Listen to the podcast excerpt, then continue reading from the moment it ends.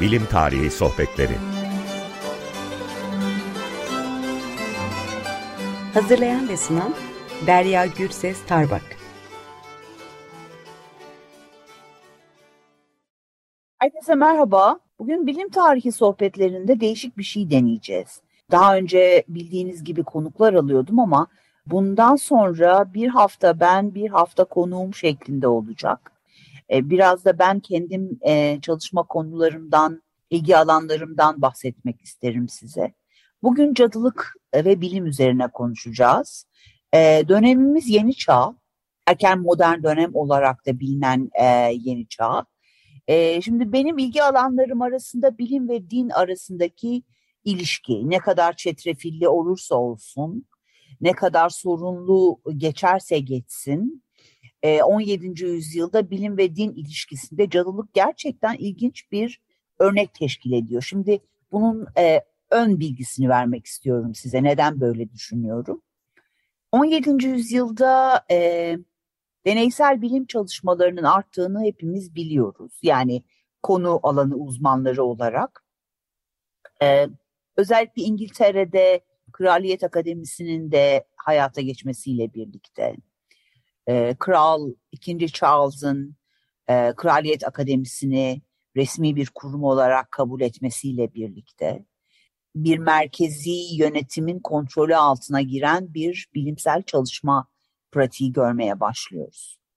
Dolayısıyla deneysel felsefe ile kralcı siyaset birbiri içine geçmiş bir şekilde karşımıza çıkıyor İngiltere örneğinde erken modern dönemde.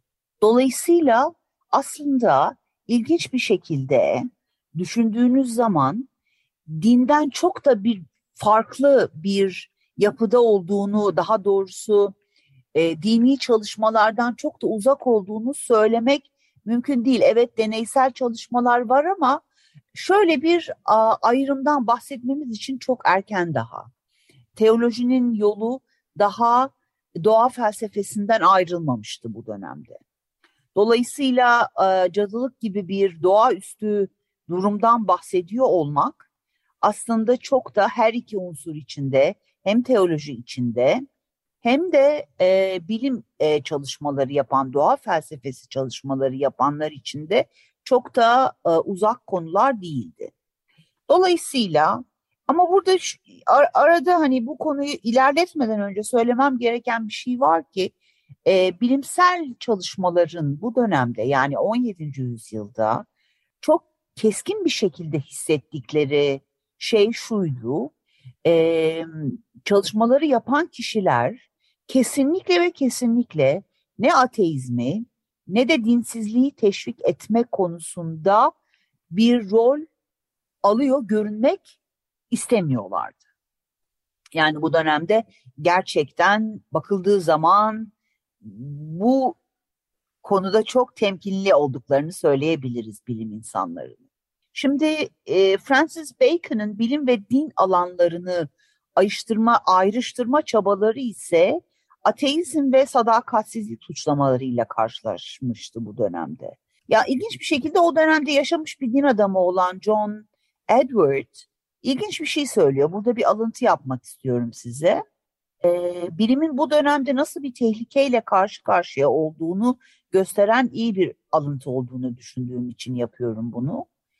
E diyor ki Edward, eğitimli araştırmacılar dünyadaki tüm fenomenleri yalnızca doğal ve maddesel sebeplere indirgemek için inatçı bir çaba göstererek ve bu fenomenlerin ortaya çıkışında doğaüstü ve ruhani ilkenin yardım ve muvaffakatını kabul etmekten imtina ederek ateizmi cesaretlendirme eğilimindedirler. Bu ilginç bir alıntı gerçekten.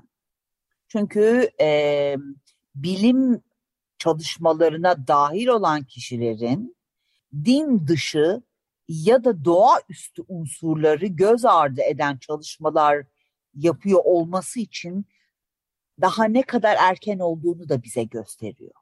Şimdi bir başka örnek vermek istiyorum size bu a, çetrefilli ilişki a, bağlamında. 1667 yılında Kraliyet Bilimler Akademisi'nin tarihini yazar Thomas Sprat. deneysel bilimin Hristiyan dinine zarar vermediğini söyler.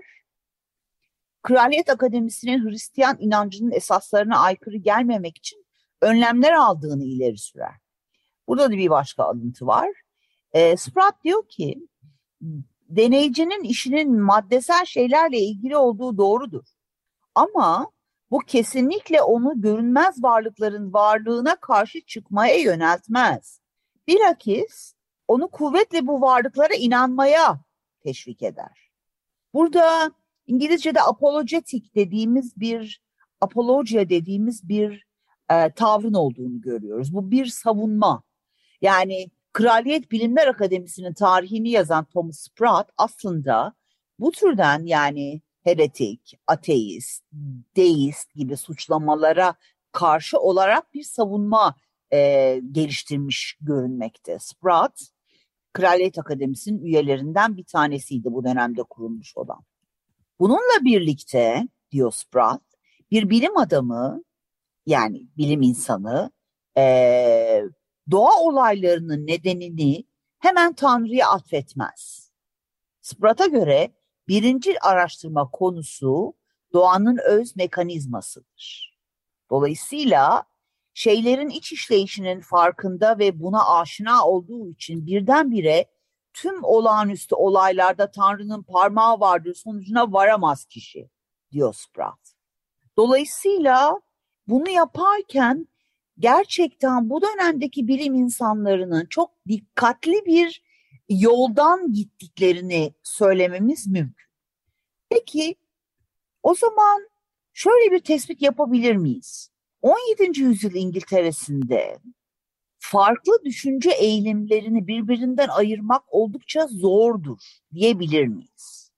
Yani bunu söylerken de şöyle bir argüman üretmeye çalışıyorum. Kraliyet Bilimler Akademisi'nin kuruluşu da bu zorluğa iyi bir örnek teşkil ediyor olabilir mi? Tamam, e, empirik çalışmaların yükseliş dönemi olarak görülüyor ve Londra Kraliyet Akademisi de e, bu yeni bilimi, yeni bilimsel metodları geliştirmek amacıyla kuruluyor ve unutmamamız gereken bir şey var ki e, Kraliyet Akademisi'nin kurucularıyla birbirinden oldukça farklı dünya görüşlerine sahipler. Dolayısıyla Kraliyet Akademisi çeşitli siyasi ve dini geçmişlere sahip insanları üye olmaya davet ediyor ve tartışmalarının nezaket, hoşgörü ve karşılıklı saygı çerçevesinde ilerletmeleri yükü konusunda bir ortam yaratmaya çalışıyor. Fakat bu e, yaratılmaya çalışan e, toleranslı ortam her zaman e, bu bahsettiğimiz tehlikeyi engellemeyecek. Yani e, ateizm, deizm ve e, heretiklik suçlamalarına tabi olan bilim insanlarının da olduğunu e, göreceğiz. Peki cadılık bunun neresinde? Şimdi 17. yüzyıl Avrupa'sında cadılık suçlamaları e, genellikle satanizm suçlamalarını da kapsamaktaydı. Bunun gerçekten sayısız örneği var. Aslında ilginç bir şekilde benim yaptığım çalışmalarda yani cadılıkla ilgili olanlarda ve hani bu konuyla ilgilenen arkadaşların ve öğrencilerin sordukları sorulara verdiğim cevaplarda e, şunu ifade etmeye çalıştım hep. E, cadılık her zaman şeytani unsurlar barındırabilen ya da barındıran bir e, olgu değildi. Şifacılar var, beyaz cadı, kara cadı ayrımı var. E, dolayısıyla e, folk kültürden gelen e, folklorik kültürden gelen bir yapı olarak karşımıza çıkıyor e, cadılık ya da şifacı meselesi. Şeytani unsurlar barındırması meselesi erken modern dönemde kendini gösteriyor. Yani şeytanın cadı olduğu düşünülen kişiyle bir pakt kurması ve şeytanın cadı olduğu düşünülen kişinin tamamıyla kontrolünü ele geçirmesi üzerine karşımıza çıkıyor. Şimdi burada önemli bir dönüm noktası var. Dönüm noktasından bah yani bahsetmek için bir müzik arası vermek istiyorum ama bunun bir e, şeyini ne denir ona e, öncülüğünü söylemek isterim size yine e, gitmeden. Folklorik bir inanıştan dini hukuk çerçevesinde bir suça geçiş döneminden bahsediyoruz burada. Bu nasıl olmuştur? Bunu isterseniz bunun e, cevabını müzik arasından sonra verelim. Bugün için seçtiğimiz parça Frankie Goes to Hollywood ve The Power of Love. Birazdan görüşmek üzere. E şimdi bu ilk yani müzik arası vermeden önce söylediğim tespiti birazcık açıklamak istiyorum. Şimdi her folklorik e, inanış e, ya da genellikle folklorik inanışlar cezaya tabi olmuyor tarihsel süreç içerisinde. Ama şeytani içeriklerle bezenen bir cadılık kavramı şöyle bir problem yaratıyor. Dini hukuk dahil oluyor. Bu ne demek? Ee, doğaüstü güçlerin yani şeytani unsurların da dahil olduğu doğaüstü güçlerin bir e, şifacıyı ya da bir cadıyı ele geçiriyor olması e, dini otoriteleri harekete geçiriyor. Dolayısıyla yasaya ve ceza hukukuna dahil olmaya başlıyor cadılık meselesi. Benim yani genel yaptığım argüman ve çalışmalarımda da genel olarak söylediğim argüman işte tam da budur zaten. Bu kadar e, cadılıkla e, itham edilerek öldürülen kişinin ortaya çıkmasının sebeplerinden bir tanesi en önemli sebep bence budur. Bu şekilde karşımıza çıkıyor. Şimdi birazcık istatistik vermek istiyorum size. 1592 ve 1662 yılları arasında İskoçya'da şeytan ile anlaşma yapmakla suçlanan 1300 cadı var, kişi var. Cadıların şeytanla yaptığı anlaşma bir kavram olarak 1563'ten sonra ceza yargılamasına sokuluyor. Ee, genellikle bu tarihten önce cadılık bir suç yani bu anlamda dinsel bir suç olarak um, kabul edilmiyordu. Büyücülük ile ilgili davalar ise seyyar mahkemeler tarafından görülmekteydi. 1563 cadılık yasası şeytanla bir anlaşmaya giren ve ona ibadet etmek için gece vakti uçarak gizli toplantılara giden cadılara yönelik olarak çıkarılmıştı. Şeytana atıflar içeren ilk duruşmalar 1590 ve 1591 arasında karşımıza çıkar. Bu davalar o kadar meşhurdu ki İskoçya'dan gelen haberler 1591'de Londra'da yayınlanıyor. Bu davalar vatana ihanet davalarıydı.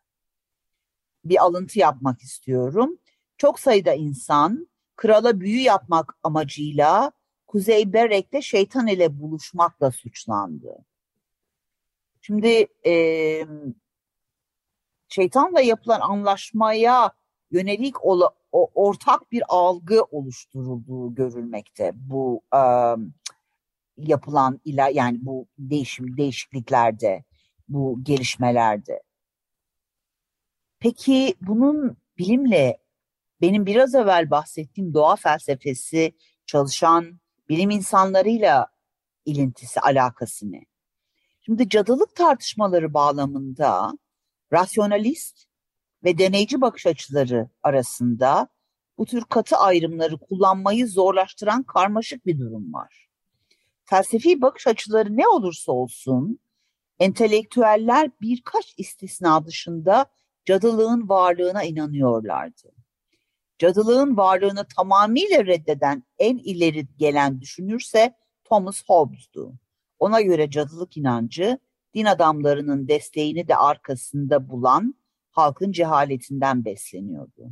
Hobbes bu tür batıl inançların doğal nedenlerin bilinmemesinden kaynaklandığına ve bu tarz inançların basit adamları iktidarda tutmak için kurnaz insanlar tarafından korunduğuna inanıyordu. Hobbes kendi anlayışında doğaüstü kavramına hiçbir şekilde yer vermiyor.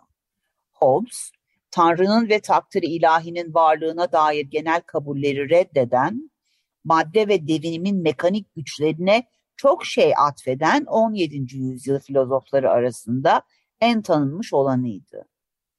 Hobbes bu duruşuyla cadılığın varlığını savunan insanların hedefi haline geliyor.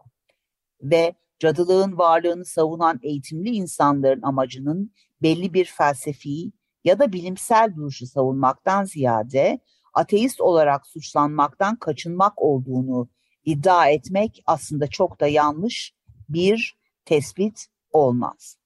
Ancak bir başka doğru tespit de benim e, öngördüğüm bir başka doğru tespit de şu.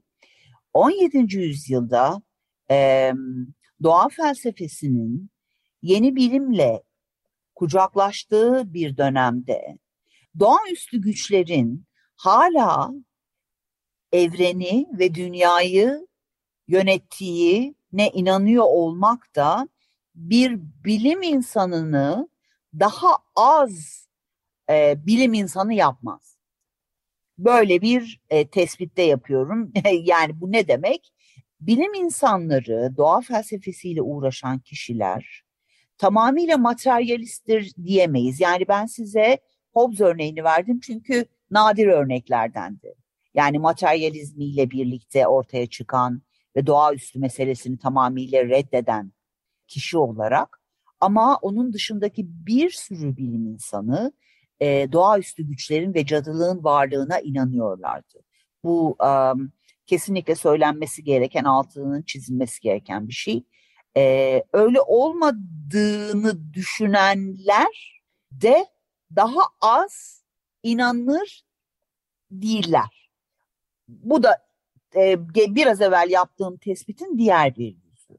Yani materyalist olan ve doğaüstü güçlerin e, dünyayı yönetmediğine inanan e, kişiler de ateist olmak zorunda değiller. Yani onların inanç meselesi de e, onların tanımları altında belirlenen. Fakat kurumsal din onları bu şekilde lanse ettiği ve damgaladığı için hem cadılar bundan e, ne denir ona um, bununla ilgili sorunlar yaşıyorlar cadı olarak adlandırılan kişiler hem de doğa felsefesi çalışanlar. Dolayısıyla cadılık bu anlamda doğa felsefesi çalışanlar için bir örnek çalışma teşkil ediyor. Benim için de heyecanlı bir e, serüven olmuştu bu konuyla ilgili araştırmalar yapmak. E, bunu sizinle bugün paylaştığım için çok mutluyum. Sanırım bugünlük konuşmamızın ilk defa tek başıma yaptığım konuşmamın sonuna geldik. Gelecek hafta görüşmek üzere. Hepinize iyi bir gün diliyorum.